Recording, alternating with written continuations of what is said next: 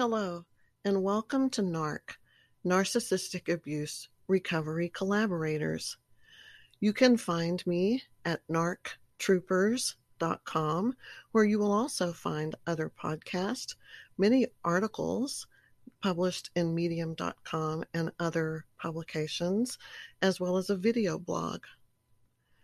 All of these designed to help you, to educate you, and support you about recovery from abuse caused by a cluster B disordered individual. Today's topic is something a little fun, a little tongue in cheek, and it's called I Want to Be a Sea Slug. So, there's incredible new scientific discoveries about sea slugs that are capable of decapitating themselves. Yes, and they regenerate their entire bodies after decapitating themselves. This phenomenon is believed to be the most um, extreme example of self amputation and regeneration ever witnessed. So it goes like this once that it's detached, you know, the heads freely move around feeding on algae th- that would be just the head. If you can picture this, it's really kind of gross. The self inflicted wound heals within 24 hours. Don't you wish our recovery was that fast? Man, I do. They're able to subsist without vital organs by hijacking chloroplasts from the algae and performing a kind of photosynthesis internally. Um, and then an almost exact copy of the original body returns within two to three weeks. Completely. The whole thing. And what's even weirder, their headless, discarded body stays alive for months. Yeah. Eesh. So let's just think about that. Exactly why and how animals discard their bodies is unknown. You know, when I always thought about my husband, I I thought about snakes and how they would shed their skin and um, how that was something you know he was something of a snake charmer we had snakes in the garage two of them and on our property and characteristic of narcissists and psychopaths they have no fear and I mean, zero fear. Um, that's a whole complicated issue for another podcast, another day. But um, he would fearlessly handle these poisonous snakes. Uh, we had two water moccasins, um, cottonmouths, and we had a rattlesnake, and totally fearless, just handled them, put them in a duffel bag, and then took this did this catch and release thing where he took it to a field, and then opened up the duffel bag and let it go. It's the craziest thing I ever saw. So I always associated him with um, sort of a snake, but this is different. This um, the the whole thing with the snails. It's not just a new skin; it's a whole new body. It's a whole new body, a whole just everything re- regenerated. So um, why would they do this, animals? The whole process could be triggered by the presence of internal parasites or some other destructive force. Regenerative medicine is, you know, and a pretty amazing thing. They're experimenting with humans now. I mean, it's real, like cloning and DNA splicing and editing and CRISPR and all of that fun stuff. So I think you know where I'm going to be going with this story, right? You can guess this because you know what I'm talking about. Every time we get together, we're talking about recovery from the trauma, from the CPTSD, from all the different symptoms we have following being in a relationship with these folks. Um, so, okay, let's just jump in. After a relationship, that's abusive and has trauma and all of that with a cluster B disordered partner, you feel as if you've been violated by a some kind of black poison um, that is a lethal toxin, and that you would do pretty much anything to remove this sort of internal, feels like an internal parasite that's feeding on you and just eating you alive from the inside out. And so, even self decapitation in hopes you could regenerate a new self that's healthy and free from pain, you know, that doesn't seem like a bad idea, right? If they can convince themselves that they are in love or that they are good people who do good things in the world, you know, around them, when all they really do is play pretend and then grab a flamethrower and burn everything to the ground with some kind of um, scorched earth intentions. If they can do that, then I can I can be a sea slug or I could be a pig with wings or any damn thing I choose to be because you know we all get to identify as whatever we want these days. So why not? Why not? magical thinking, maybe. Living in a delusional world, you know, can be pretty fun, I think. so, what kind of emotions do you think a victim of torture and intermittent reinforcement carries around? That would be you and me. If you're listening to this, I'm guessing that you're in the same boat that I'm in. Is it a grief that is utterly incapacitating? Is it anger that compels you to plot their demise? Or is it more akin to a brand of hopelessness that shatters you from the inside out into a million shards of glass without any chance of restoration or reconstruction? Well, I think it's all those things and more. The kind of um, crap cocktail. That's play on word. Not craft cocktail, but it's a kind of crap cocktail that makes you think death might be a welcome release from all of that. But it's just that that's something you could never actually do. Because you see, you, unlike them, you are capable of empathy, compassion, guilt, and all those things that make us human and force us to consider other people's feelings when we do something, right? I mean, even the best person fails to do that sometimes for whatever reason. I, I feel like I have always tried to do the best I could with what I had to work with at the time. And so I can forgive myself and not carry a lot of self loathing or guilt for some of the foolish decisions I've made. I made them because, well, for many reasons, but there were reasons. So, um, but we can't harm ourselves or really others that we would like to harm. You know what I'm saying, boys and girls. Uh, we can't do that because we have friends, family members, maybe children that are watching us, and we just can't do it. But make no mistake, you know, um, you know, we're all going to fail to always be good, selfless people.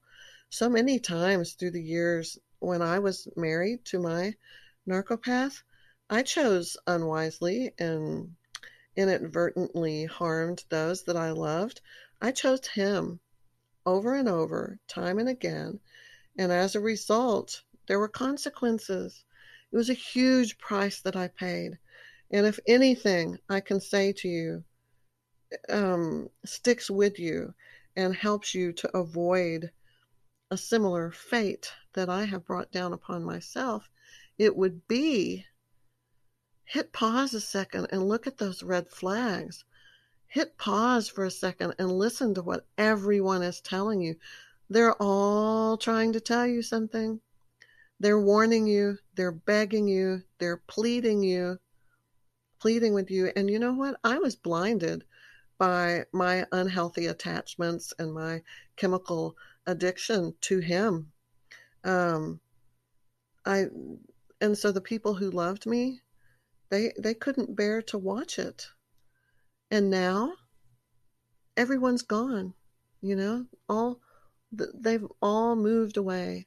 You know, that that vision of what life was going to be like for me as I got older, having Sunday afternoons with my family, having a little Sunday dinner, playing games in the yard, baking cookies together, taking walks in the park.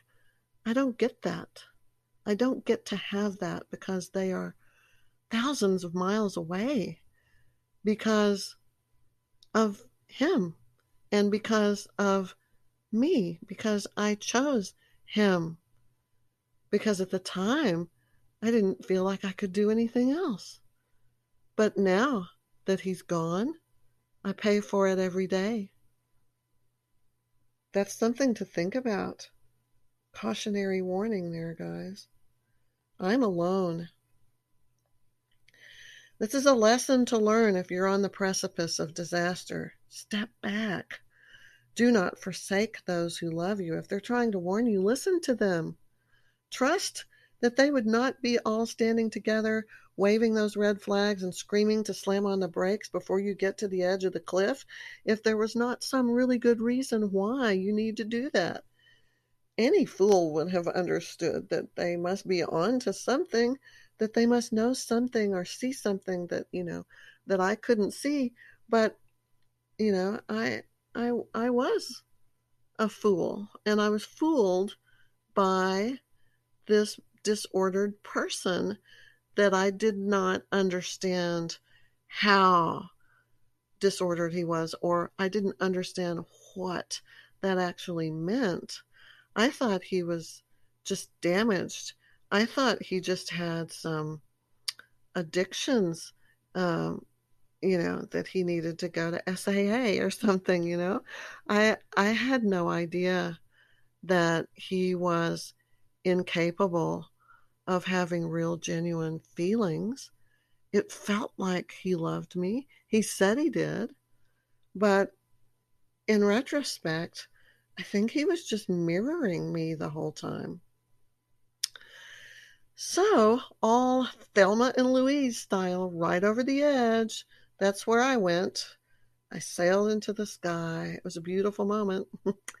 And then I experienced just, you know, just like a few fleeting seconds there of sheer jubilation before hitting the rocks, bursting into a thousand pieces and ending up in flames.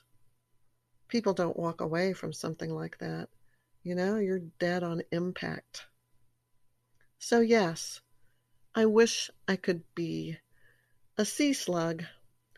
I want to cut off the infected parts and sever them, stop the way they spread like cancer and metastasize around my spine. I want to regenerate and grow back into a version of myself that is a blank slate, free of parasites and demons, ready to swim out to sea and live my life. Okay, so guys, I, I wrote a poem for you. Yeah, this is a little unusual, but hey, we have to find our fun where we can. And um, yeah, I think I'm desperate for some fun. Uh, so, but so this is what I did instead of other fun things. I wrote a poem to a sleep, to a sea slug, and it's called "A Prayer for a Sea Slug." And I don't mean to be irreverent; it's just some humor here. Here we go. A sea slug shall not want; it shall lie down in green ponds; it shall slither beside still waters; it shall restoreth its flesh. And yea, though it slimes through the valley of the shadow of death, it shall fear no evil, for its regenerative properties are with it. okay, all right. Um, yeah, that was my poem. Okay, so let's go on. So here's the key. I think instead of decapitating ourselves to achieve some kind of genesis or reconfiguration, we need to turn inward and work on what is at the seat of our souls. Nothing needs to be amputated or severed. Just go inward, go to your interior. Ask your in, interior self, how, how are you doing in there? What do you need? How can I help you? If you're quiet and you listen carefully, they're probably going to tell you. They're going to answer. They're going to communicate with you. They've been trying to get your attention probably since you were a little kid, but you were too busy with your narcopath to hear them or see them. I get that. That was certainly what happened to me. Um, and this mini me version of, of yourself is like the primitive version of yourself at your source of power and freedom and individuality. It is your seed self from which your values, ethics, identity, perception, attitudes, and view of the world first spring to life. Per- perhaps it has not been nurtured for a long time. Maybe you've never fed it or watered it or validated it in any way. So, of course, that's part of the problem, big part of the problem. And the only way out of all of this mess that we have with this whole trying to heal and be whole and stand up and get on with our lives and not be broken and shattered by this experience, which is something I compare to an existential crisis. I mean, it wipes you out. It doesn't just disturb you emotionally with the broken heart and all of that. It completely eradicates your sense of self, identity, personhood, self confidence, self respect, all of that gone, just erased. In essence, that's what they do. They, in the end, they erase you in ways that you just, it's unimaginable how profoundly they do that. They just totally make you disappear as if you never existed, as if your relationship with them never existed. Poof, they're just gone. They just vanish. And you are left feeling invisible, like you don't exist, after the way they have um, sort of, uh, what is the word I'm looking for? After they have abandoned you and failed to acknowledge or validate you, see you or hear you or recognize you in any way, even in the smallest of ways. So, um, on the other side of this, um, you have to make friends with your inner self and listen while they tell you. And then make your best effort to try to repair whatever is the problem. Yeah, recently my therapist hypnotized me and um, yeah, it was interesting because we did it virtually because of COVID. Uh, he hypnotized me, and you know, I have a deep understanding of exactly what's happened and why, and all of that. And so I don't need talk therapy. I don't need to talk about it because I get it. There's so much information. I studied this in school, and I thought, wow, so glad that's never going to happen to me um, until it did. Um, clearly, you know, I, I understand all that. But what I don't have is the ability to manage my CPTSD and all those symptoms that just run rampant out of control since I was discarded. I need to get those things in check. So when I was under hypnosis and I went into myself, into that silent, dark place within, my interior self told me a couple of things, three things that I must conquer and make peace with. So she said, number one, powerlessness and helplessness are with you in profound ways that influence everything you do. Secondly, terror, horror, and fear rule you at all times and compel you to make decisions that are clouded by this fear. And that's never a good thing. And then finally, number three is an immense anger at the injustice of it all. It's just not fair. And how unfair it is that you must always feel so lonely when you deserve love and support and validation just as much as anyone else. You know, one of the very first things you do is, you know, you you you have to work on yourself to love yourself and do self-care and be kind to yourself and all of that. And yeah, I I have that. I know that I'm I'm I'm smart and I'm uh, good looking for a woman my age, and I am talented. And you know, in addition to those things, which are of value to me, I'm also just a really good person.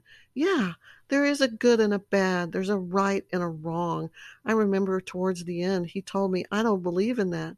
Everything you said that you believe in about right and wrong and good and evil, I don't believe it. I don't believe there's any such thing. And I remember thinking, what? Of course there's good and bad and good and evil and virtue and sin. Of course there is. He was like, no, it's just all uh, whatever we want to do, when we want to do it, to whomever we want to do it. That's just, it's all good. Well, anyway, those three revelations were not really new, uh, but they were framed in a new way that enabled me to have more clarity about the challenges that lie before me. I understand the things that I need to work on and focus on if I want to recover and salvage any of the life ahead or time that that I do have left here on this planet. We never know how long we have, but I'm pretty sure chronologically, time is not on my side since I'm a little bit older.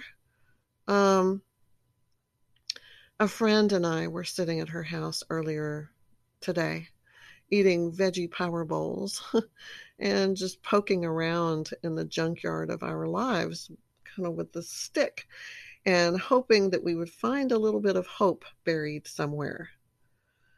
I met her in a recovery group for people with broken hearts and people who were recovering from narcissistic abuse. They didn't say anything about psychopaths, but you know, they really should stop with all the narcissist stuff because I'm telling you, a lot of times they're not narcissists. They're not. Um, they're psychopaths or they have anti-personal antisocial personality disorder or they have borderline or i mean there's like i think for all the people that we think are narcissists a large majority of them are not i'm so tired of hearing that word anyway so she and i were sitting there together with our with our veggie bowls and our little sticks poking around and um, you know, we had both been discarded by men with personality disorders. They abandoned their marriages with us within a week of each other back in June 2019. So, accepting the reality of something that is so utterly unacceptable has been a challenge for both of us. And we are both resigned to spend the rest of our lives poking around with these little sticks in hope of finding hope. That's what it is, in hope of finding hope. She said, Do you realize that at our age, we have maybe five, eight years left or so to do whatever we need to do before it's going to be time to settle in and just be ready for the long, cold winter of our lives? Wow, that was a pretty depressing statement, but it was actually true. You know, we're both the same age past 60. Come on now, girl never tells. And we both feel our age deep in our bones in ways we never did before our husbands cast us aside and threw us away without any trace of emotion, remorse, or apology. Yeah. You know, I wanted to travel the world live in another country for a while, be silly and laugh and enjoy wild romps in the hay, witness beautiful, explosively colorful sunsets at the beach, and have advanced adventures like skydiving or jungle trekking through Thailand. How am I going to do any of those things without my partner? Men can always find women, especially charming older men with huge egos. You know, they all have huge egos. Some of them have huge bank accounts. Some of them have huge other things to work in their favor. But, you know, at the end of the day, these charming snakes, um, they're still disordered people who are going to break you in half and scatter your ashes um, all around them in the end. That's how that's going to go. So, anyway, nobody wants busted up old women with baggage, and the only ones interested in us are some crusty old dude who wants either a nurse or a purse. It's so sad, but kind of true. So we laughed quietly about this and nodded our heads and she shifted in her chair and gazed out of her beautiful tall windows, looking out at her tiered pool and her beautiful, perfect home. And I thought to myself, look at us. Look at us. We have comfort and security, pretty much, right? As much as anybody can, save some terrible health crisis or something. Um, Yet there is no doubt that we would both give every penny away and go live under a bridge and be homeless and impoverished and all of that if our husbands would just reach for us, take us by the hand, confess that they made a terrible mistake, say that they don't want to live without us after all the years of being married, with us and and then just surround us with their love and wrap us in their arms and you know every single penny without hesitation but that's never going to happen. Her aging white poodle is lying beside her on the sofa. She says do you think there's any chance we're going to get healthy and wake up and realize what they've done, that they're going to do that, that they're going to feel bad about it, that they're going to make amends someday if we wait and just keep the faith. Wow. What do you, you know, I watch her and I realize that she already knows the answer to that question. I say, no, I, I don't think so. They don't think there's anything wrong with them. They think they are the good guys, the victims, and that they have shifted all the blame on us. I watch the anguish in her eyes as she contemplates a future without him. I can't imagine how I will navigate by myself either. So we find solace where we can. She paints, I write, and suddenly I think of the sea slug, imagining how nice it would be to just slice off the part of yourself that is damaged or injured and then quickly replicate and grow a new one. If only it was that easy. We sit in silence, sipping our flavored water, trying not to reflect on a past that crushes us and hesitant to imagine a future alone. Finally, she says, I don't plan things anymore. I'm very spontaneous. Just one hour, one day at a time. That's all I can do. If I can get through it without the sadness that steals the day, then it's a good day. I imagine that her faraway look is hearing her children running through the upstairs hallways once again. All those years ago, all those memories ago, she imagines his voice calling, calling from the distance. The grandfather clock is all that we hear.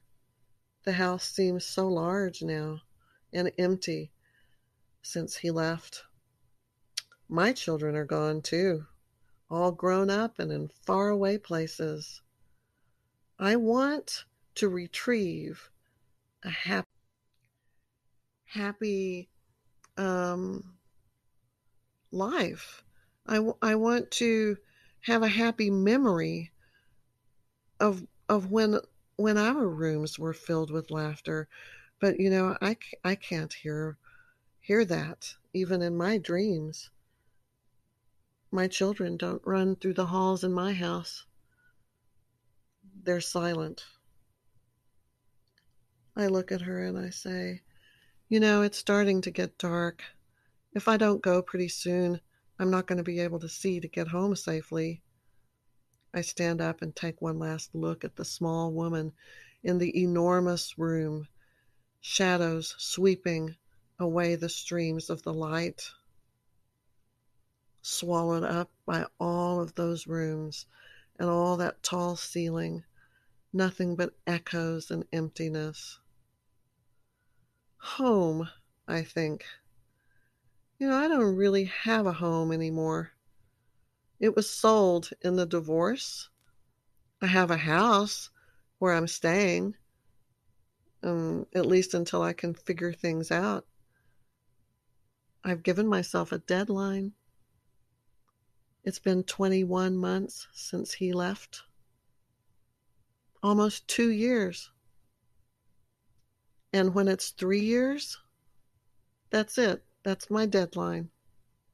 That's when I have to go. That's when I leave. I pack up my things and I do what he did. He just got a head start. I go somewhere far away and I start from scratch and I invent everything new, even in my advanced age, even though I'm totally alone. That's the plan. I just have to figure out how to I'm going to do that and where I'm going to go and all of that, you know.